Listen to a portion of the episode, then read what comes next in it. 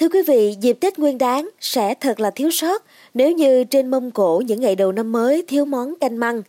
Ở nước ta, măng tươi hoặc khô được dùng khá phổ biến để chế biến món măng, làm thuốc chữa bệnh và được rất nhiều người ưa thích.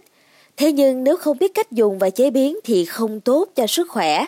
Ngay sau đây, xin mời quý vị cùng lắng nghe những chia sẻ của tiến sĩ bác sĩ Cao Văn Trung, Cục An toàn Thực phẩm, bác sĩ Hoàng Khánh Toàn, nguyên chủ nhiệm khoa y học cổ truyền, Bệnh viện Trung ương Quân đội 108 và bà Nguyễn Thị Hằng, chuyên gia đồ khô ở chợ Hà Đông, Hà Nội, về những công dụng chữa bệnh của măng cũng như là cách dùng và sử dụng măng sao cho đúng cách, ngon mà vẫn đảm bảo sức khỏe quý vị nhé.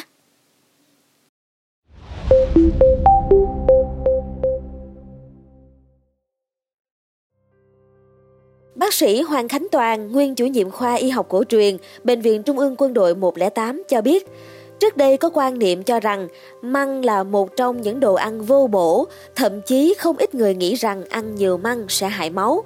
Nhưng thực tế đây là một trong những loại thực phẩm rất có giá trị, nhất là khi nhiều người quá ưa đồ béo bổ, tinh chế mà bỏ quên thực phẩm có nhiều chất xơ. Trong những ngày Tết, bữa ăn nên có bát canh măng để hài hòa dinh dưỡng. Kết quả nghiên cứu hiện đại cho thấy măng có chứa khá nhiều thành phần dinh dưỡng. Trong mỗi 100 gram măng chứa 4,1 gram protein. Protein chứa trong măng có tới 16 loại axit amin, 0,1 gram lipid, 5,7 gram glucid, 22 mg canxi, 56 mg phosphor, 0,1 gram sắt, 0,08 mg caroten, 0,08 mg vitamin B1, 0,08 mg vitamin B2, 0,6 mg vitamin B3, 1 mg vitamin C. Ngoài ra, trong măng còn chứa khá nhiều magie và rất giàu chất xơ, hàm lượng chất béo, đường rất thấp. Măng là loại thực phẩm có tác dụng thúc đẩy nhu động ruột, trợ giúp tiêu hóa, phòng chống có hiệu quả tình trạng béo phì, vữa sơ động mạch, cao huyết áp, bệnh táo bón, bệnh ung thư đại tràng và bệnh ung thư vú. Một số nghiên cứu gần đây cho thấy với hàm lượng magie khá phong phú và một loại đường đa có trong thành phần, măng có khả năng nhất định trong việc phòng và kháng ung thư nên được coi là một trong những thực phẩm chống ung thư. Theo y học cổ truyền, măng vị ngọt, hơi đắng, tính hơi hạn, có công dụng hóa đàm hạ khí, thanh nhiệt trừ phiền, tiêu thực giải độc, thông lợi nhị tiện. Do đó, măng thường được dùng để làm thức ăn và làm thuốc cho những người bị cảm mạo phong nhiệt, ho do phế nhiệt và có nhiều đờm vàng, phù thủng do viêm thận, do suy tim và thiểu dưỡng, sởi và thủy đậu ở trẻ em, sốt cao phiền khát, ăn uống chậm tiêu, tiểu tiện bất lợi, đại tiện không thông. Cách dùng như sau: chữa ho do đàm nhiệt, lồng ngực đầy tức khó chịu. Măng tươi mới nhú 60g, luộc chín, thái miếng, rồi đem xào với gừng tươi, thái chỉ và dầu vừng, chế đủ gia vị, ăn nóng. Chữa chứng táo bón do nhiệt, phân cứng và khó đi. Măng tươi 60g, luộc chín, thái miếng, đem ninh với 100g gạo tẻ thành cháo, chế đủ gia vị, chia ăn vài lần trong ngày. Chữa mụn nhọt, đầu đinh, măng mới nhú ra khỏi mặt đất 20g, bồ công anh 10g, gừng tươi 5g, tất cả rửa sạch, thái vụn, sắc với hai bát nước lấy một bát, chia uống hai lần trong ngày. Chữa ho do phong nhiệt, măng tre 20g, chua me đất 20g, rễ dâu, tạo vỏ, tẩm mật sao vàng 10g, gừng tươi 8g, tất cả rửa sạch, giả nát, thêm một chút đường hoặc mật ong, hấp cơm rồi cho uống. Chữa hen phế quản, măng tre 40g, ốc sên 2 con, loại có vỏ to, màu vàng nâu, miệng không có vảy. Ốc đem đập vỏ, bỏ nội tạng, chỉ lấy thịt, sát với phèn chua, rửa sạch cho hết nhớt, nướng vàng, cho vào nồi đun lấy nước đặc. Măng tre giả nát ép lấy nước, rồi hòa với nước ốc, cho uống, dùng liên tục cho đến khi bệnh ổn định. Chữa sởi, thủy đậu, giai đoạn đầu ở trẻ em, táo bón ở người lớn. Măng tươi, cá giết, gừng tươi, hạt tiêu lượng vừa đủ và một chút rượu vang. Cá giết làm sạch, măng rửa sạch thái miếng, gừng tươi thái chỉ, tất cả cho vào nồi đun chín, chế thêm gia vị, chia ăn vài lần. Bồi bổ cho người già và người mới ốm dậy. Măng khô 50g, hải sâm 150g, tôm nõn 20g, rượu vang, đường trắng và gia vị vừa đủ. Tôm nõn ngâm trong rượu hòa với nước cho nở, hải sâm thái nhỏ quân cờ, măng khô thái nhỏ vụn.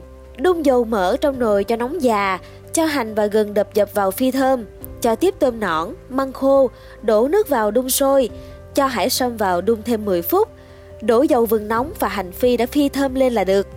Đây là món ăn rất giàu protein và khoáng chất, lượng mỡ và cholesterol thấp, dùng rất tốt. Tiến sĩ bác sĩ Cao Văn Trung, Cục An toàn Thực phẩm khuyến cáo, muốn mua được măng truyền thống không chứa lưu huỳnh hoặc chất bảo quản độc hại, nên chọn măng có màu vàng nâu nhạt, có pha màu hổ phách, đường vân tỉ mỉ, phần thịt dày, khi sờ vào không có cảm giác ẩm tay, có thể bẻ gãy được.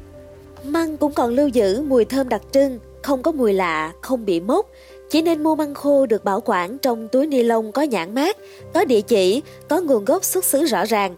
Không nên mua măng có màu sắc khác thường, hạn chế mua măng chua trái mùa thu hoạch thông thường. Măng sấy bằng lưu huỳnh sẽ có mùi khét đặc trưng của măng ngâm lưu huỳnh. Khi ngửi sẽ có mùi SO2 rất đặc trưng, mùi diêm sinh. Măng ngâm hóa chất thường có độ bóng, trông bắt mắt, không bao giờ bị ẩm mốc. Bà Nguyễn Thị Hằng, chuyên gia đồ khô ở chợ Hà Đông, Hà Nội, khuyên măng một ngon là những miếng non phơi được nắng có màu vàng nâu nhạt, không chứa chất lưu huỳnh, chất bảo quản. Măng có màu vàng nhạt, thơm mùi măng, không có độ bóng, búp to, khoảng cách giữa các đốt ngắn, bẹ mỏng, cầm thấy mềm tay là măng tốt. Măng lưỡi lợn, măng củ khô ngon là miếng măng mịn không bị sơ, màu vàng tối là chất lượng bình thường, màu nâu sẫm là chất lượng kém. Tốt nhất nên chọn những miếng măng có độ dài trên một gang tay, đường vân nhỏ, cùi ngắn dày là loại tốt. Theo bà Hằng, ngoài việc chọn măng, để có nồi măng ngon cũng phải biết cách ngâm và chế biến. Nhiều người mua được măng ngon nhưng không biết cách làm, khiến nồi măng sơ cứng hoặc có mùi vị không ngon. Muốn măng giòn không bị sơ cứng bên trong, đối với măng lưỡi lợn nên ngâm trước khi nấu một tuần. Cho măng vào ngâm nước, nước vo gạo càng tốt. Cứ thế mỗi ngày sáng chiều thay nước hai lần, cho đến một tuần sau bắt đầu luộc. Trước khi luộc, rửa từng miếng măng cho sạch bụi, cát bám trong đó.